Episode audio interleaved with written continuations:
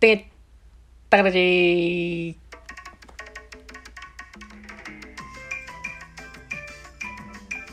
はい、この提言では私4番の人が独断と偏見で考えた内容を世に提言という形で発信していきますね。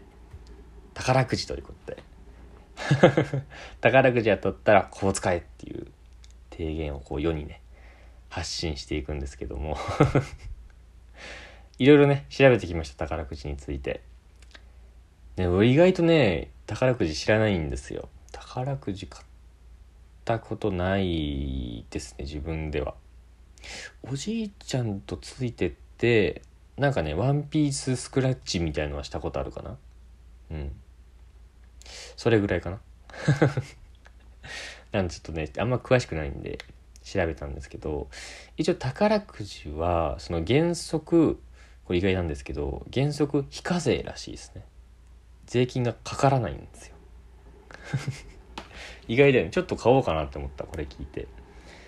非課税っていうのは、その、所得税と住民税が非課税らしいですね。うん。で、あと、確定申告もしなくていいらしいです。うん。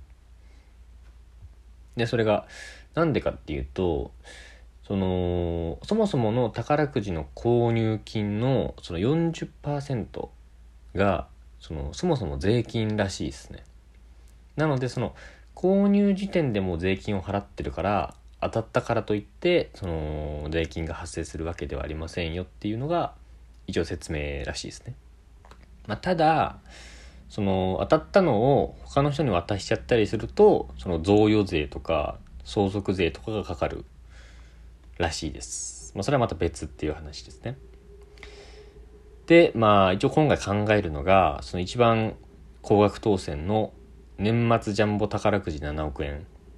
うん、夢あるよね、7億円 夢で、これさ、年末ジャンボ宝くじって、まあ、結構さ、CM とかも出るけどさ、あれ買う人ってさ、その、本当に7億円当たると思って買ってるのかね？失礼かな。えなんかその、どうなんだモチベーションとしてはさ、5000万円ぐらい当たればいいかなっていうのかさ、1億当たったらいいなとかなのかね？その本気の人たちは。本気の人たちはやっぱり、マジで7億円当たると思ってるよね？思ってるよね、きっとね。うん。で、あとね、日本人の平均年収も調べてみたんですけど、れがね、461万円らしいですね。うん。で、仮に僕が7億当たったとしたら、今20、今年22歳なんで、えー、例えば男女平均の真ん中ぐらいまで生きると、85歳まで生きるとした場合、その、僕の障害平均、障害年収、ん？障害賃金は、その年461万かける、あと63年生きるとして63で2億9000万。うん、だから3億ぐらい。稼ぐ。俺3億稼ぐんだって すごいね。で、それよりも7億ですから、その、要は普通の人の、その僕がこのまま生きた場合の、その2倍の贅沢さを、2倍以上か。2倍以上の贅沢さを、しかも働かずに実現できるのが7億円ですよと。うん。で、いろいろね、僕も調べてきまして、その中でその気になったのが、その使い方の例ですね。こんなことがありました、過去にっていう。で、1個が、1個悪い例と、その1個いい例。まあ、いい悪いはないと思うけど、まあ、失敗例と成功例みたいなとこですね。うん、で、失敗例の方が、16歳のイギリスの女の子が、その2億5千万円。すごいよね。いきなり16歳が2億5千万当たるって、なんで買ったんだよ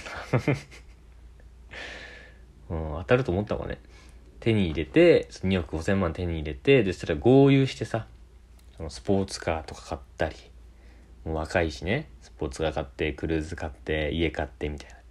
毎晩友達呼んでパーティーやってとかっていう生活を続けてて、したら、無職の人と結婚したらしいんですよ。これもちょっとなん、その無職のやつやるなって感じだけど、無職の人と結婚したけど、なんかそれもあんまりうまくいかず、えー、子供ができたけど別れちゃって、で、またなんか結婚とかするんだけど、それもなかなかうまくいかず、っていうのも、その、若い時に、その毎晩パーティーするのが当たり前の生活してたから、その浪費癖みたいなのがついちゃって、でそれが治んないまま、その親権も失っていって、今は賃貸。で、まあ一応シングルマザーっていう形で普通に暮らしてるらしいですね。うん。で、本人もその、当たらなきゃよかったみたいなことを言ってるらしいですね それ若すぎだと。知識がなさすぎたっていうのは言ってました。で、もう一個これ驚いたんだけど、日本人でもいるらしくて、宇多田さんっていう方、うん。光ではないんですけど 宇多田ヒカルじゃなくて、宇多田さんっていう方で、その無職で、その2008年、無職時代の2008年に6億円当たったらしくて、すごいですよね。で、その人は、その、普通の生活をしようと思ってたらしくて、で、クルーザーとか高級車とかは一回買うんだけど、やっぱりその、自分あんまりこういうの欲しくないなっていうのを実感してすぐそれも売っちゃってでその後も普通の生活を続けてで今もその6億ぐらいその資産運用とかで回しながらその持ってるらしいですね。うん、でなんか一応使い方調べたんだけどその貯金は NG らしいですね。そのペイオフ制度なんか難しい話だけど なんか銀行って1000万、潰れた時に、銀行が潰れた時に、1000万以上の保証をしてくれないから、それ以上預けちゃうとリスクだよねっていう。ならその投資とかに回した方がいいですよっていう話らしいですね。うん。まあ、あとは自分へのご褒美にお金を使いましょうっていうことらしいです。はい。ここまでで一応前情報で こっからが僕のね、考えていく時間なんですけど、やばいよね、時間。どうしよう。うーん。どうなんでしょうね。いきなり当たりました。うーん。いきなり7億渡されても困るよね。めっちゃ怖いし、触りたくないね。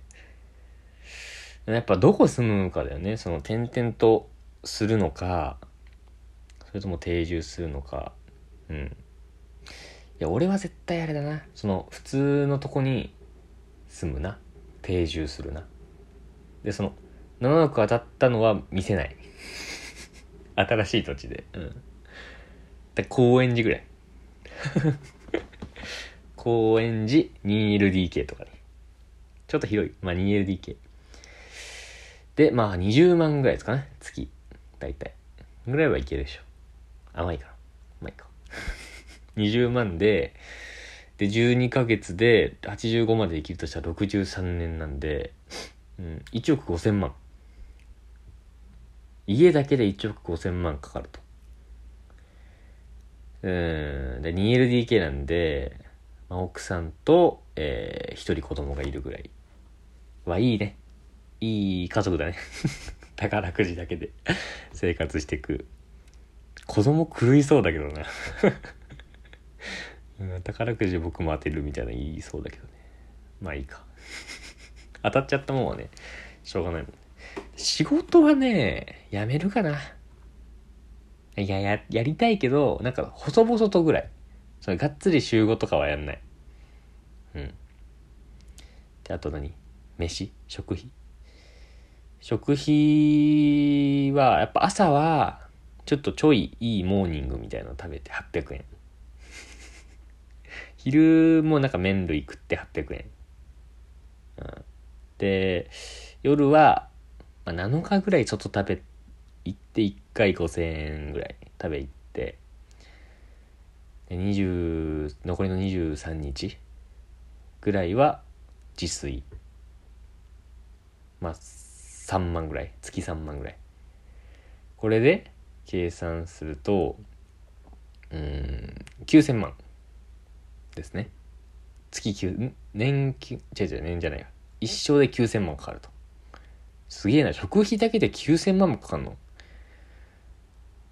えー、一応ここまでで2億5000万ぐらい使って、残りが4億5千万でまあ半分の2億ぐらい投資したとしてもまだ2億5千万余ってると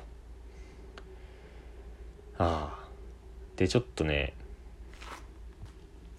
ちょっとね今調べたんですけどディズニーの貸し切りは1回6700円 1回6700円じゃないや1回できるらしくてその6700円で入れるチケットを8000人以上を買えばできると。だから8000人集めれば1人6700円で入れるらしいんですよ、ディズニー。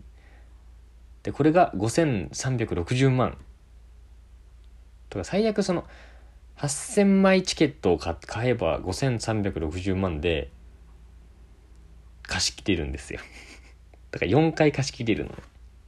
まあ、そんなのは意味ないと思うから、2泊旅行だとしても1回5万でしたら5000回できるわけでしょ だから1万泊できるわけよで1万泊は27年なんで だから家いらないの27年分はだから若いうちに14年旅行して年取って13年旅行してだから家の計算もその27年分引いたら20万かけ 12×36 年で8600万とか6400万も浮くと。